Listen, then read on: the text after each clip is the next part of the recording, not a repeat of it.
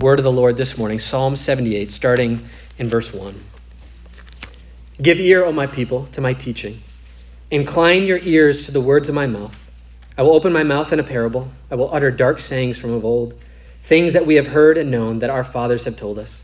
We will not hide them from their children, but tell to the coming generation the glorious deeds of the Lord and his might, and the wonders that he has done. He established a testimony in Jacob and appointed a law in Israel which he commanded our fathers to teach to their children, that the next generation might know them, the children yet unborn, and arise and tell them to their children, so that they should set their hope in God and not forget the works of God, but keep his commandments, and that they should not be like their fathers, a stubborn and rebellious generation, a generation whose heart was not steadfast, whose spirit was not faithful to God. As far the reading of God's word, let's pray and ask his blessing on it. Heavenly Father, as we come to your word, we're reminded once again that your Spirit inspired this word for our upbuilding and edification, and we need your Spirit to illumine our minds so that we can understand it and live in light of it. Or would you impress this word on our hearts so that the word of Christ might dwell in us richly, filling us with wisdom and insight and knowledge? We ask this in Jesus' name. Amen. As you think about the generational responsibility that the church has, I think of the most exciting Summer Olympic event, which is the 4 by 100 meter relay race. It's exciting because it's nerve wracking. And what makes this u- event so unique and so exciting and nerve wracking is because it's not just about running fast. That some of the events are about running fast. This one is about not only running fast, but it's about the precision of handing off this small metal baton to the person that you have to meet at the next leg of the race. And the importance of this handoff was painfully demonstrated to USA fans in 2008 by both the men's and the women's Olympic team. So in 2008 in Beijing, first was the men's race, and it was going smoothly for the United States. They had two legs done, they were doing very well until Darvis Patton closed in on Tyson Gay. Tyson reached backward, but he couldn't connect at first. And now there was about a couple meters left of that 20 meter gap that they have to pass the baton off. But as Tyson closed his hands right as he passed that zone, there was no baton in his hands. And so all the U.S. fans gasped in shock as they watched baton bounce on the track, and it was not in Tyson's hands.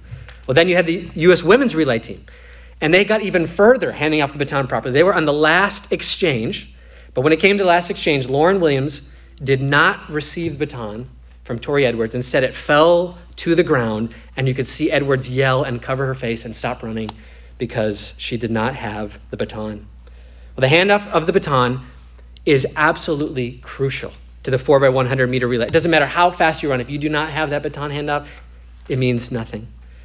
Well, in a sense, this provides a helpful illustration of the Christian life because every generation of Christians must think not only of running the Christian race themselves, but also of handing off that baton of the gospel and the faith to the next generation. The Christian life is not an individual event. It is, in a sense, a relay race. And as the gospel was passed on to us by someone else, so we must ensure that it is passed on to others, to the coming generation. So, what I want us to see as we look at Psalm 78 is this every generation is called to diligently and dependently hand off the gospel baton to the next generation. Every generation of Christians is called to diligently and dependently hand off the gospel baton to the next generation. And so, how does Psalm 78 help us see that? Well, first, it shows us that one of the keys to handing off the gospel baton is to learn from the warning of history. To learn from the warning of history. Now, Psalm 78, if we were to read through the whole thing, would read like a historical recounting. It would go back, starting in Exodus, and work through events of Israel's history all the way up to the rise of King David and his rule over the nation. But what makes this psalm unique as a historical psalm is it recounts Israel's history in a rather unpleasant manner.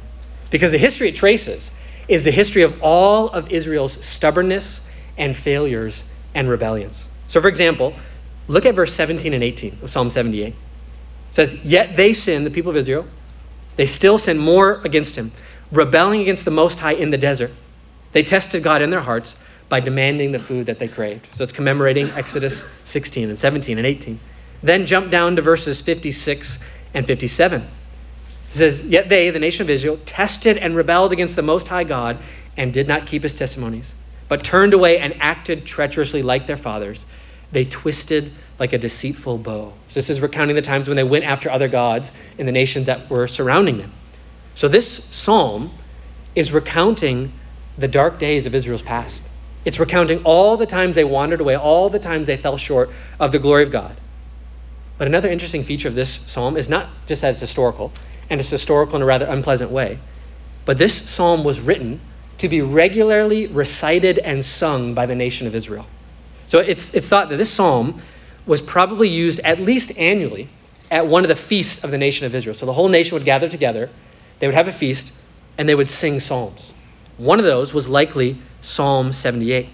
So to imagine what it would have been like for the nation of Israel to sing Psalm 78, imagine that you're sitting down with the largest family gathering you have during the year. So Thanksgiving, Christmas, whatever it is.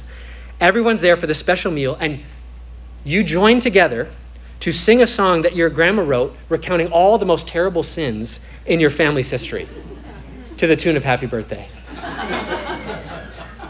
that really works up an appetite, doesn't it? Now, why would such a song be written for the nation of Israel to sing and recount regularly? Well, to use a maxim of history, those who don't learn from history are destined to repeat it. God inspired this psalm for his people to motivate them, to kind of shock them awake, to warn them to avoid walking in the rebellious ways of past generations.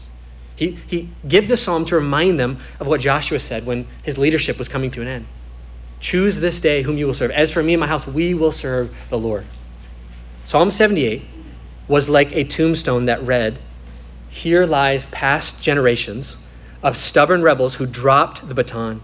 Let this grave remind you to hold that baton firmly and pass it on faithfully.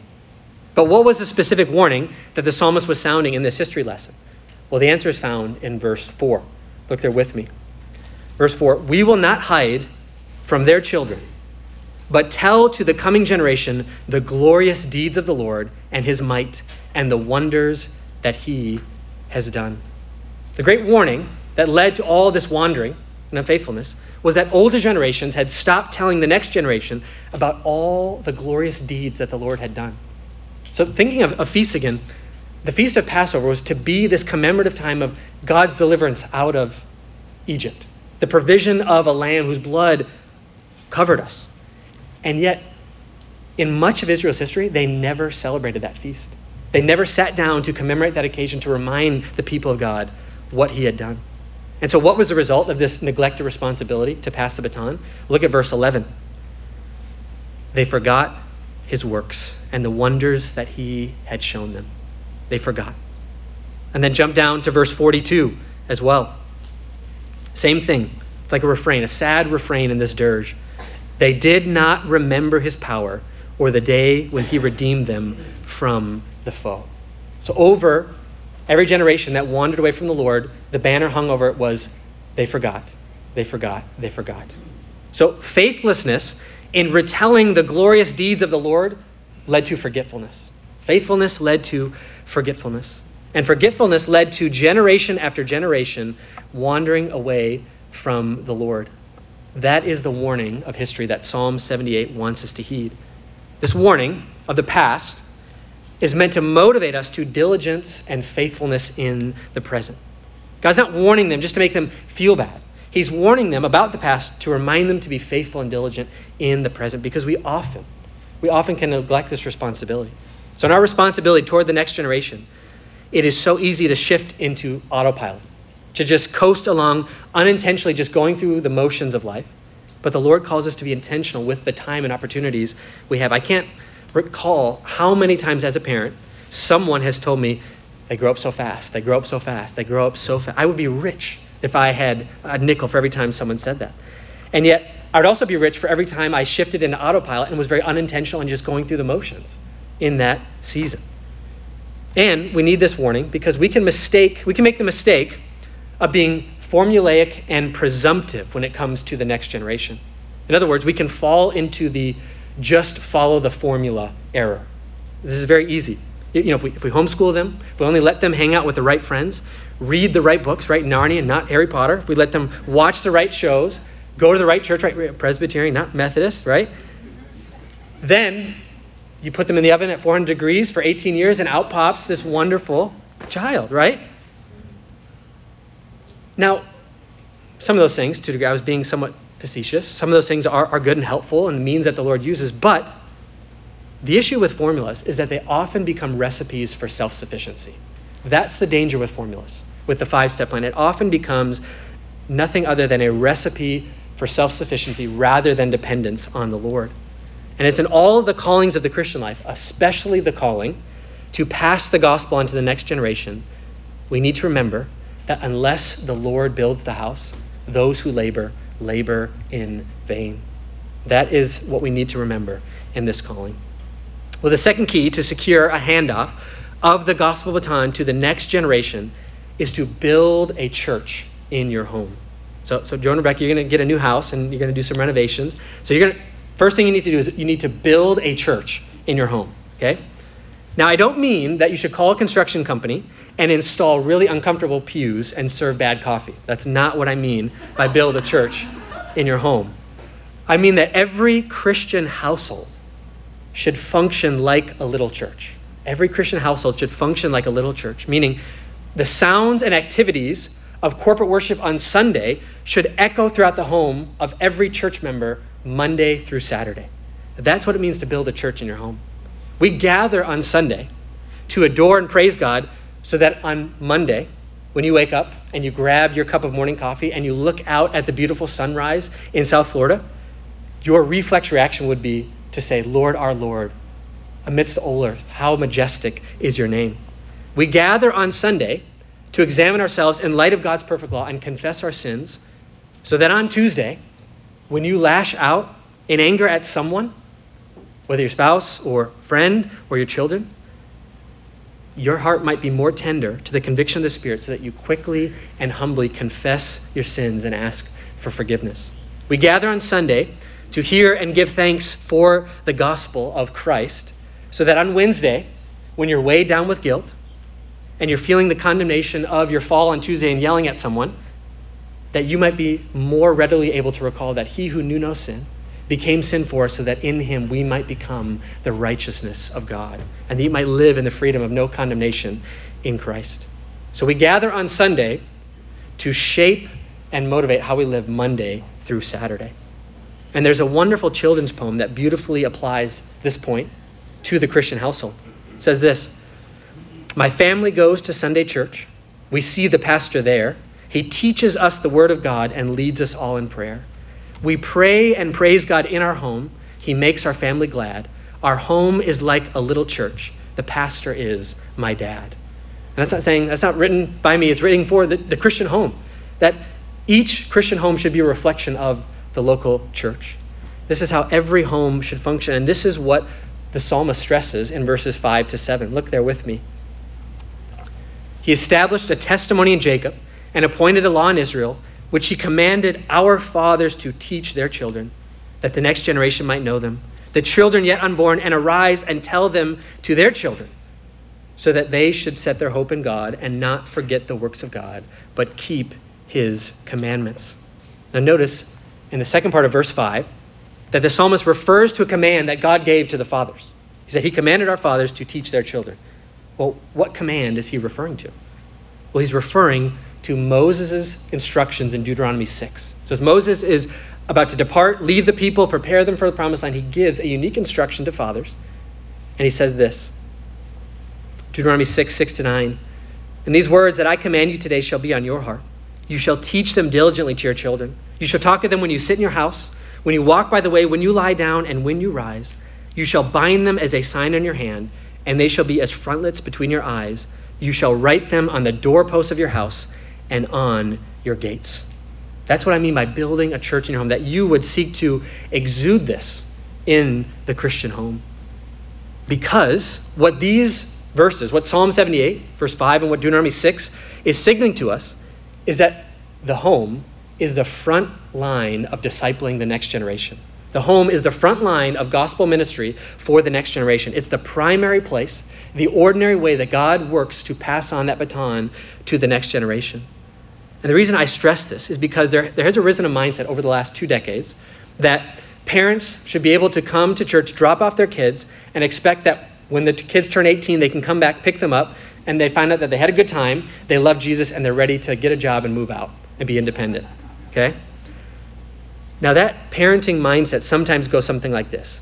You know, we give them food and shelter and clothing and the occasional affirmation, and it's the church's job to give them Jesus. The church, let me say this uh, boldly the church is not a spiritual daycare. God did not design the local church to replace the calling of a Christian household. Now, now, don't misunderstand me. I'm not against a church ministering to the young, having activities and programs and ways that the children and youth are discipled and cared for. I think it's a wonderful thing. But we have to understand its relationship to the home. Those things are only ever supplemental to the spiritual calling of parents, never a replacement for them. They're supplemental, never a replacement. The home is to be a little church where the littlest covenant members receive their primary lessons and instructions about Christ. Now, on a practical level, one of the most effective ways I've, I've found to build a church in your house, to apply Psalm 78:5, to apply Deuteronomy 6, 6 to 9, is having some sort of anchor discipline by which the Word of God is brought into the home, where the aroma of Christ fills the home. And for our family, that has been, sadly, inconsistently so, but yet somewhat regularly, the practice of family worship or, or family devotions or, or whatever term you want to name. I have found that to be the most helpful way of telling the coming generation of the glorious deeds of the Lord's and what he has done. And it was a completely foreign concept to me until I was in the home of, uh, a, I was at a new church, a new job, just moved to Florida, and we're in Stuart, Florida, and we're in the house of you know, my mentor, the pastor of the church that I was going to work at. And he invited us over for dinner on a Friday night. And after the meal was done, after we had talked and laughed, the kids went like clockwork and, gla- and grabbed these, these red books and they brought them to all of us. And you, you turn it open, and to me it looked like ancient Egyptian hieroglyphics. Turns out my wife told me it was sheet music. There was just notes and songs there.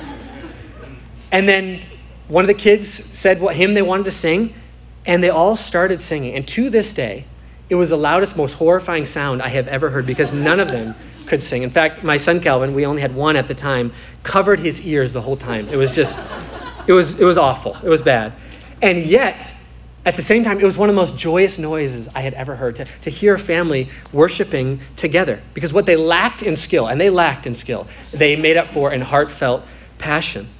And then the pastor opened the Bible, read it from a chapter in the book of Hebrews, made a couple points, asked some questions, let the kids ask some questions, shut it, prayed, and then we had dessert. It was nothing extraordinary.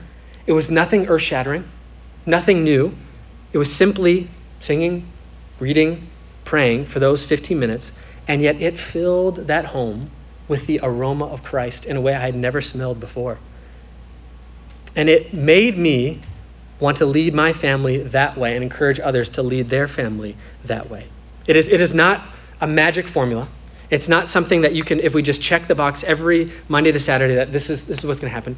But it is a way that God often blesses the passing on of the gospel baton to the next generation.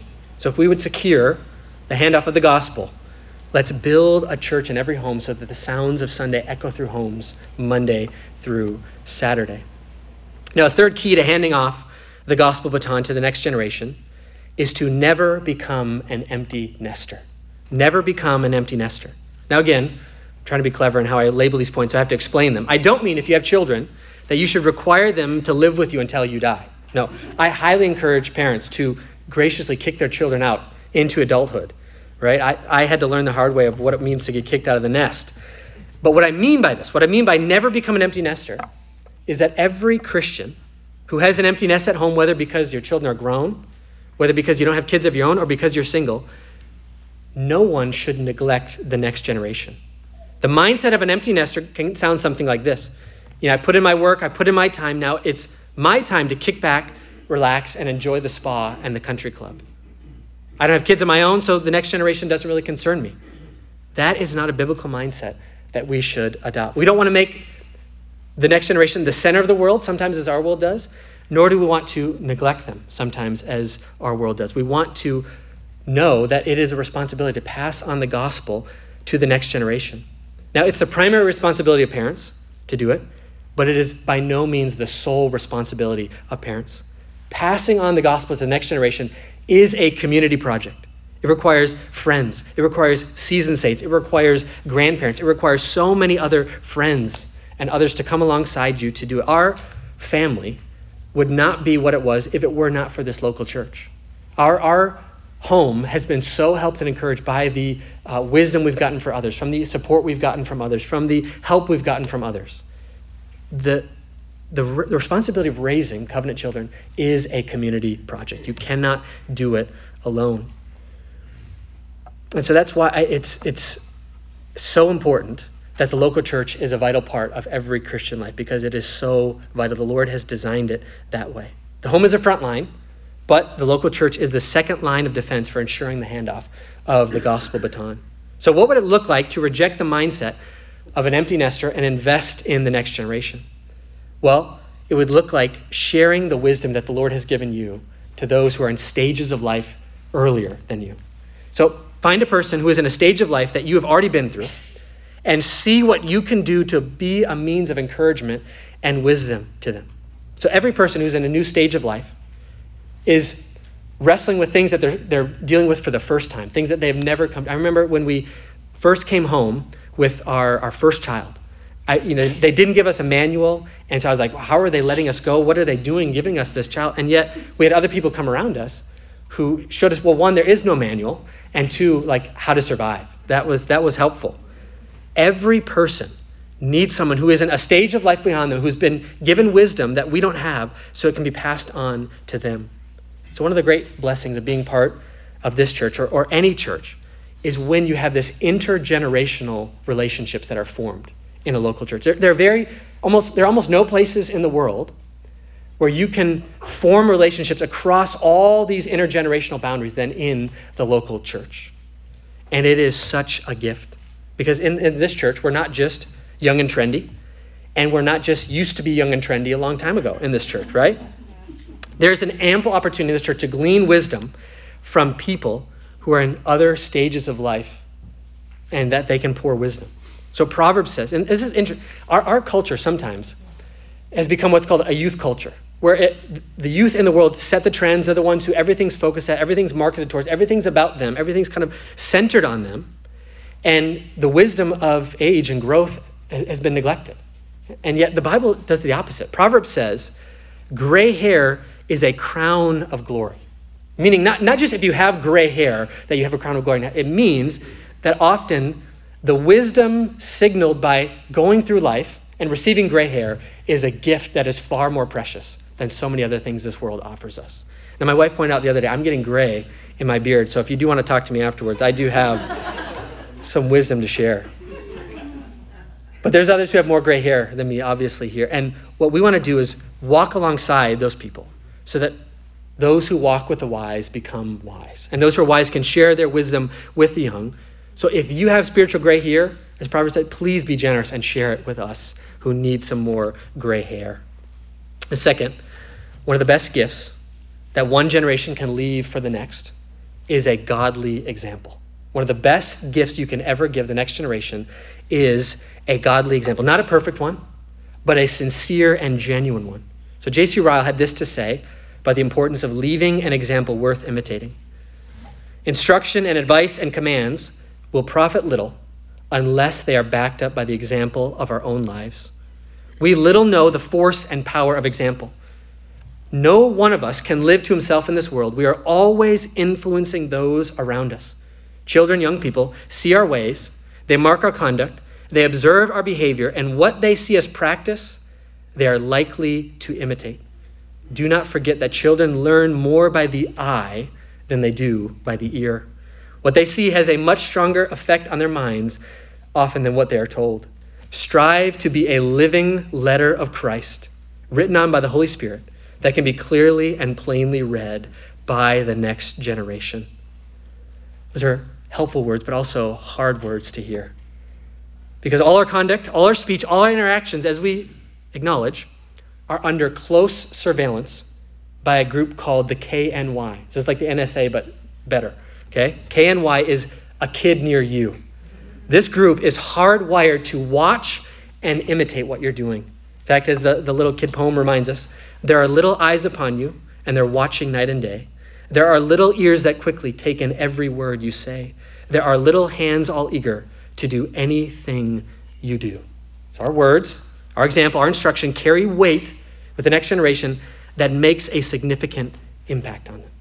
So to remind us, in a sense, that you cannot give away what you don't have. You cannot give away what you don't have. It's interesting that in Deuteronomy 6, when Moses starts his instruction to the fathers and parents to their children, he says, Write these words on your heart. You cannot give away what you don't have. Well, as we consider this calling to hand off the gospel baton to the next generation, it's hard not to throw up your hands and echo the words of the Apostle Paul Who is sufficient for these things? Who is sufficient for these things? The weight and responsibility of this task is overwhelming at times, and the insufficiency for such a task is undeniable at times, which is why we, in the midst of this responsibility, must always keep our eyes fixed on Christ. And remember that the ultimate work that has been done is not the work that we do for Him in our homes, it is the work that He has done for us by laying down His life, by loving us, and laying down His life on the cross for us. And in our diligence, we must always remember to be dependent on the grace that He supplies for the task. Because His grace is sufficient for us, for His power is made perfect in our weakness. And now I know when I've, when I've talked on this on occasion, one of the questions I get, especially from uh, older parents who have kids out of the home, is, you know, what, what about my children now? What's my role now in relation to my kids who aren't in the home? And to be honest, I, I don't have enough gray hairs to answer that question, but I, I will say this. The last chapter of their story has not been written. The Lord still has given you opportunities to be a gospel influence, whether talking to them or talking to God about them right now. And sometimes the seeds that you have sown can lie dormant for a very long time. Just ask my parents. They, they sowed a lot of seeds. Um, Mike talked about the, the rod as the instrument of family government. I know about that instrument of family government, okay? And those seeds lie dormant for a long time, and yet the Lord blessed them in a later season in life. And so do not grow weary in well doing, for in due time you shall reap a harvest of righteousness. So that would be my encouragement to you. In light of that, let's, let's pray as we prepare for this baptism.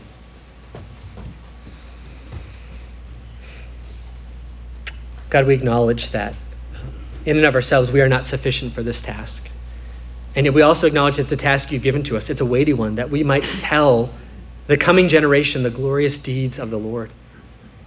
So Lord, we want to we want to strike that balance by being a church that is not child centric in the wrong way that sometimes the world is, or not child neglecting, sometimes the way the world is, but is one in which we acknowledge our responsibility faithfully to pass that gospel baton on to the next generation. And we do pray for our young ones here in our midst, Lord, that you, if you have not already, would grant them faith, that they would know the saving realities of a personal relationship with Christ. We ask this in Jesus' name. Amen. In response to this word we've just heard, we're going to turn our attention to Christ, our only hope, because his power is made perfect in our weakness. Let's stand together on page 9 and 10. Let's sing together. All glory be to Christ.